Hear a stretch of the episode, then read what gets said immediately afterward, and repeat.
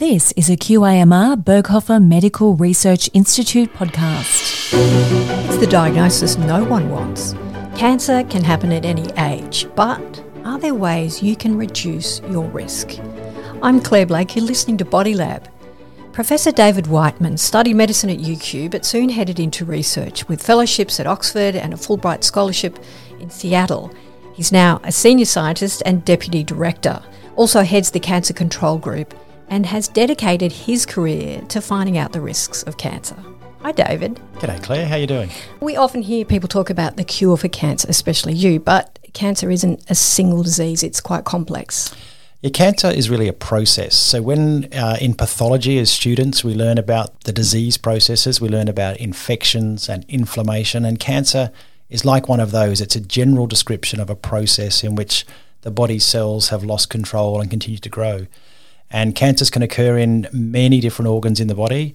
And so there are as many types of cancer as there are organs in the body, and then some.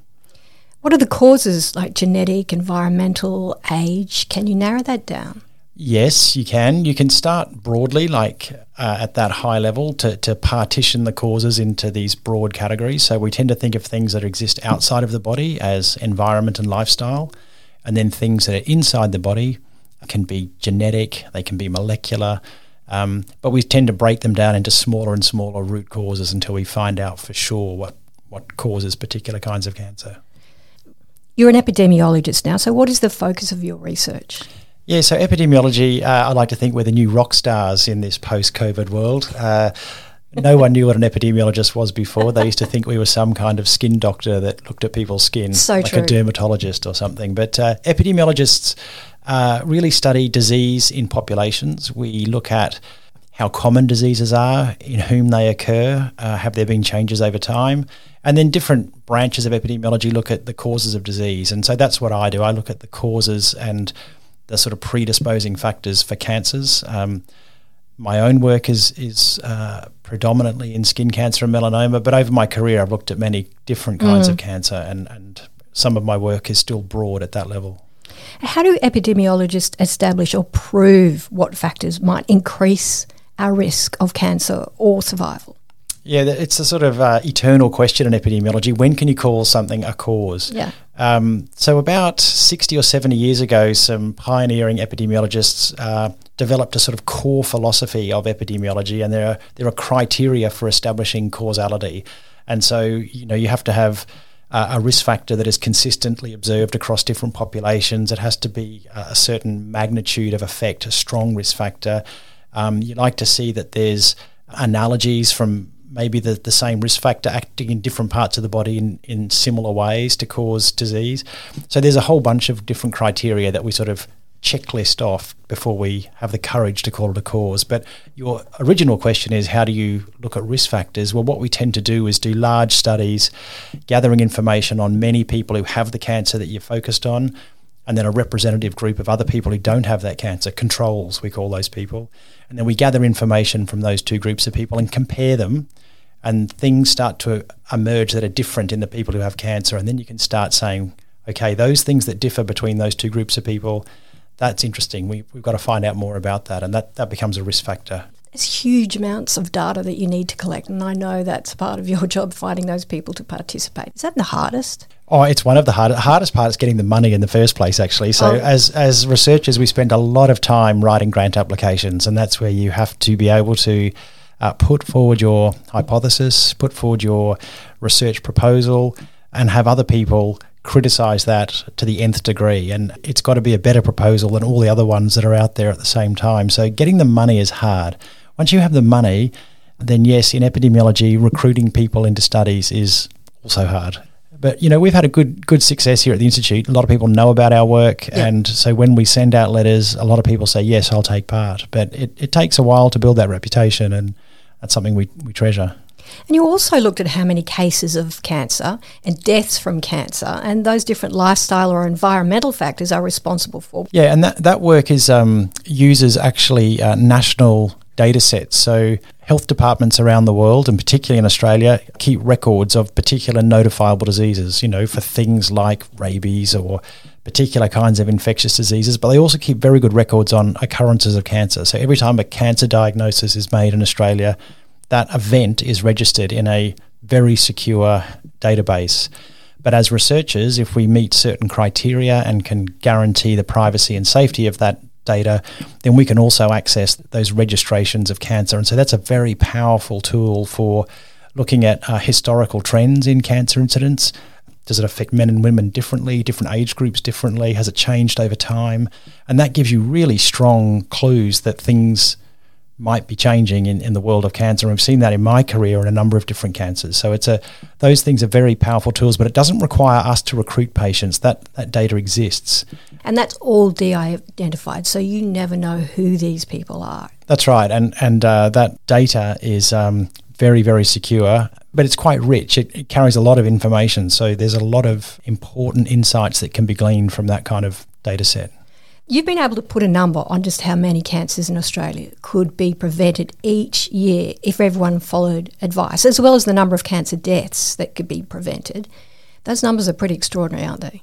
Yeah, they are. So, this is work that we did uh, with the Cancer Council. We started in about 2010 on this work. Their question was if we could prevent cancer through things that we know about now, how many cases of cancer could we prevent in Australia each year? That seemed like a simple question. There's actually a lot behind that. So our group teamed up with others around the world. So first of all, what you have to come up with is a list of uh, factors that everyone agrees do cause cancer. And we had a list of about 13 factors that are changeable, that you can modify your exposure as a human. You can choose to smoke or not smoke, drink alcohol, not drink alcohol, eat a healthy diet, exercise more. These are things you can change for which there is strong evidence that they are also mm-hmm. causes of cancer.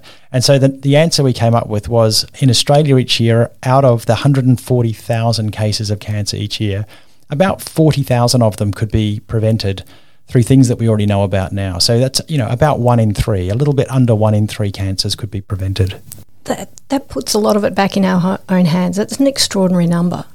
It is an extraordinary number. Um, now, knowing it is one thing, doing it is quite another. Mm that is the challenge. And some of these things are not easily changeable. I mean, the requirements uh, for physical activity means about 60 minutes of, act- of high level activity a day. That's almost unattainable for most people. And high level of activity is different as you go through the different demographics. So, say if you're 70, you need to get your heart rate up to, say, 60%. Yeah, that's right. It, it, there are there are different thresholds for what constitutes high level activity, but the requirement of getting 60 minutes a day is the same for everybody. So, you know, that's a lot of activity and, and beyond what most Western lifestyles can afford to dedicate to exercise. So, so that's the absolute gold standard of what we could reduce our cancer burden by. But we should still aspire to do that. Even doing some is better than doing nothing. Well, there's so many things that can influence our risk, I suppose. And I know you're very careful to use the word cause. What are the best things that the average person can start doing to minimise their risk? Outside of the exercise, then there's diet. There's diet. I mean, I would start at the very top of the list to say the best thing you can do is never start smoking, ever. Smoking causes more cancers than any other thing in the world. It's preventable. Uh, in fact, there's no redeeming qualities to it. So, my message to everyone is never smoke. If you do smoke, quit quit now. Um, and then let's work down from there. I imagine alcohol is next. Actually, alcohol is not the next one. It, there's there's a sort of a a bit of a, a, tight spot for second, third, and fourth place. But um, actually, in Australia, sunlight is a very important cause of cancer when you talk about melanomas and skin cancers. Now, they don't kill a lot of people, but their toll on the health system is huge. And you only have to walk the streets of Australian cities to see the amount of sun damage that's out there. And, you know, each year in Australia, we lose thousands of people to melanoma and skin cancer, and these are almost entirely preventable. So, sunlight in Australia is actually one of our biggest causes of cancer. Um, and then you've got things like diet, uh, which is composed of different parts of the diet. So, eating too much red meat, insufficient fruit, insufficient vegetables, and insufficient fiber. And in totality, those four components of diet that cause cancer contribute, you know, about four or five percent of the total cancer burden in Australia that's preventable each year. So it's, you know, again, that's thousands of people. the World Health Organization declared processed meat was a carcinogen a while ago, and red meat was probably carcinogenic to humans. Can we eat any amount of processed meat safely? Well, this was a very controversial ruling from the WHO, uh, and you know the jury uh, goes backwards and forwards on whether this was a sensible proclamation to make. Mm. Um, but the evidence is the evidence, and the data are the data. So, uh, people who eat red meat have higher risks of bowel cancer than people who don't eat red meat, than vegetarians, and that's an inescapable fact. But red meat has many benefits as well. Uh, you know, vitamin B12 and iron. protein and iron and things like this. So it's actually an important part of your diet. A lot of the effect of meat comes from the way it's cooked. So when people cook it at high temperatures or they fry it or they broil it as they do in America or barbecue it. So all the good bits you're saying? Yeah, all the tasty bits. That process of cooking at high temperatures leads to compounds, charcoal type compounds on the outside that are actually quite potent carcinogens. So a, a lot of the effect we think is from the way it's cooked. And so people can substitute with white meats, fish, chicken, things like that. Do it in a slow cooker. Or do it in a slow cooker. Do people need to go? How far do we need to live on kale and mung beans, or is there a balance, like you said before, fruit and vegetables? Yeah, look, and I'm not here to give lifestyle advice. I just, I particularly look at the data. I don't give um, cooking advice either. I got to tell you. So, uh, so you know, in my own personal life, I eat meat and I still like to eat meat. I think it's an important part of my diet, but I am mindful that uh, I don't need all that much of it to be healthy, and I also know that if I eat meat that's been cooked in these various ways, that there is a risk. I mean, there is an inescapable risk that that will cause damage to my colon, and therefore there's a risk of cancer in the future. So it's a you know it's like a lot of things in life you have to be able to weigh the risks and benefits. And of course, if we're too prescriptive in advice and it seems too hard to follow, then some people won't try it or something is better than nothing. Yeah, and look, it's fair to say though, even in Australia and New Zealand and the US, the quantities of meat that people eat, the red meat, is actually decreasing over time as a sort of natural change in the way people eat these days. Um, and in fact, you'd be surprised maybe to think that our alcohol consumption has also decreased quite markedly per unit of population. So there are still some people who drink a lot, yeah. but in the main, people drink less now than they did a generation ago. So these are sort of you know cultural changes that sweep through society as well. So in some ways, um, the work gets easier as we learn more, and everyone changes. Does your evidence show that there is a safe level of alcohol, or is none the best? Again, this is where the data come in. Uh, people have looked at this question really in a lot of detail as well. But when you draw the regression plots, that is, you know, comparing alcohol intake with risks of cancer, there really doesn't seem to be a threshold for cancers. Even at low intakes of cancer, people have a slightly higher risk than people who, who don't drink at all. So the advice at the moment is there is no safe, totally safe lower limit of alcohol. But really, when you when you look at the data, most of the bad effects are coming at higher levels of drinking, quite markedly higher levels of drinking. So many doctors would still choose to drink a little bit in moderation. It's, is cancer becoming more common or is it better diagnosed? Well, a bit of both. Um, but it is becoming more common, uh, and a large part of that is driven by our aging population. So, uh, cancer becomes more common as we age because uh, more things can go wrong in your cells. They get more mutations, and bad things happen. Um, so, as we age, uh, cancer becomes more common. Uh, we also survive more, if you know what I mean. So people have lived through those uh, diseases of early childhood that used to take people out. Um, so there's there's more of us surviving into ages at which we get cancer, as well as age being a risk factor in its own. And then yes, we are diagnosing more. So because of things like screening programs, mm. prostate screening, bowel cancer screening, breast cancer screening, we have more people who live with cancer than die from cancer. So that's all part of the equation you mentioned melanoma and skin cancer before. You're one of Australia's leading skin cancer and melanoma researchers. Do we know what proportion of melanomas is caused by that sunlight? Yeah, for melanomas, uh, the estimates are somewhere between 80 and 90% are caused by sunlight. Some, some people might say it's even higher than that, but I think our data suggests it's about 80 to 90%. And so uh, that means a proportion of them were going to happen anyway, are sort of genetically programmed to occur. And we know that from a, a, range of different scenarios. But even when you go right back into Victorian England, when people were sort of working 12 hour days, six hours a day down the coal mines, covered from head to toe, wearing hats all of the time, there was still a, a melanoma rate that occurred in the population, and people had would die from melanoma even in England, even in the 1800s. So, and that's when data were pretty reliable and the diagnosis was reliable. So, there's always been a baseline rate of melanoma, mm. but we've seen an explosion since people, white skinned people, arrived in Australia and, and lived in this tropical environment and uh, didn't cover up. What are the other most common cancers?